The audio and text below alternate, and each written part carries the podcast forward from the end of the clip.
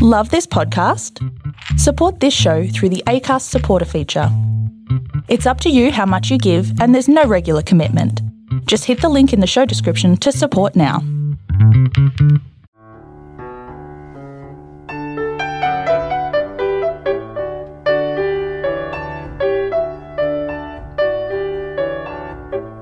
A Free Spirit, a short story written and narrated by Robert Fairhead from the Tall and True writer's website. Nadine lies on her mattress on the floor of the attic. She stares up at the naked light bulb hanging from the ceiling and the moth circling it. A storm rages outside, shaking the rundown share house. Rain pounds the roof, and wind gusts through cracks under the doors and windows. Whistling down hallways and upstairs, carrying with it storm muffled sounds from other rooms, including the moans of Paul and the new housemate with whom he'd flirted in the communal living room tonight. It's nothing personal, Paul had told Nadine. Just a chemical reaction. You know, like fire and water. Remember, I'm a free spirit. Above Nadine, the moth lands on the light bulb. She watches the cloud of fine dust explode from the moth's body as the bulb's heat scorches and repels it. Her troubles had begun with heated arguments. Get out! her dad had shouted, pushing Nadine through the front door at home while her mum had mutely packed her a suitcase. At first, Nadine had done shameful things to survive on the streets. There were times when she'd wished the earth would open up and swallow her. And then Nadine met Paul, a caseworker at a refuge. He had piercing blue eyes that seemed to see into her soul and left Nadine feeling warm and wanted. He'd found her a room at the share house. It's only a mattress on an attic floor, Paul had explained, but it's safer than the streets. Just don't tell anyone I've helped you, he'd added with a wink, fixing her with one brilliant blue eye. Nadine had arranged her small suitcase of belongings in the attic with its single light bulb and a window that wouldn't shut properly. Housemates came and went, and there wasn't much social interaction. But Nadine didn't mind because Paul visited the attic, and his eyes gazing down on her were beautiful, though he'd warned Nadine from the start Don't fall for me, I'm a free spirit. The rain has eased and is no longer muffling the sounds of the house. Nadine hears a female scream oh. and a familiar male groan. Oh. She pulls the ends of the pillow up over her ears and fixes her attention on the moth. Fly away, she urges it as the moth smashes again and again into the light bulb. The share house was safer than living on the streets.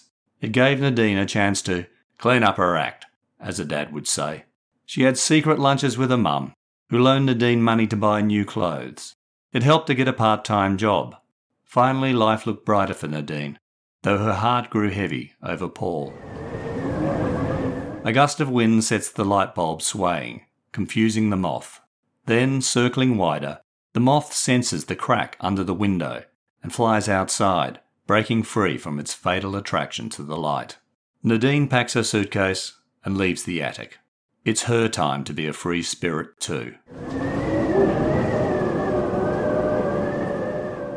Hi, I'm Robert Fairhead from Tall and True Short Reads and the Tall and True Writers website. I wrote A Free Spirit for the Australian Writers Centre's short story writing competition, Furious Fiction, in September 2021. My 500 word story had to include either an attic or a basement, some kind of insect, the words earth, wind, fire, and water.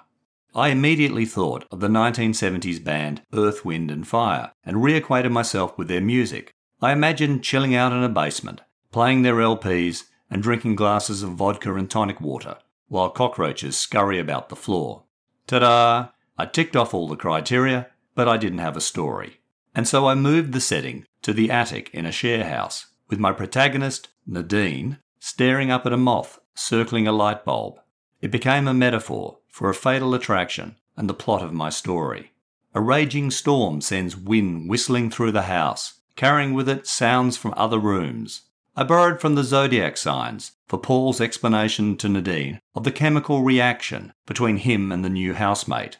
Google fire and water, and you'll find opinions divided on whether they attract or repel each other. And I had Nadine so ashamed of her early days on the streets, she'd wished the earth would open up and swallow her. Like the moths senseless circling and smashing into the light bulb, it seemed I was writing a bleak story, but I trusted the reader would find Nadine's free spirit ending uplifting. I hope you enjoyed listening to A Free Spirit. You can read all my short stories, blog posts, and other writing at tallandtrue.com. You can also buy my short story collections from the Amazon Kindle and Kobo online bookstores. Links are available in the show notes. The next episode of Tall and True Short Reads will appear in your podcast feed shortly. In the meantime, don't forget to check your feed or the podcast website, tallandtrueshortreads.com, for earlier episodes from seasons 1 and 2. And follow or subscribe to the podcast and rate and review it via your favourite app. Doing so helps me share my writing with other listeners. And finally, Please support this podcast by telling your family and friends about Tall and True short reads and the Tall and True Writers website.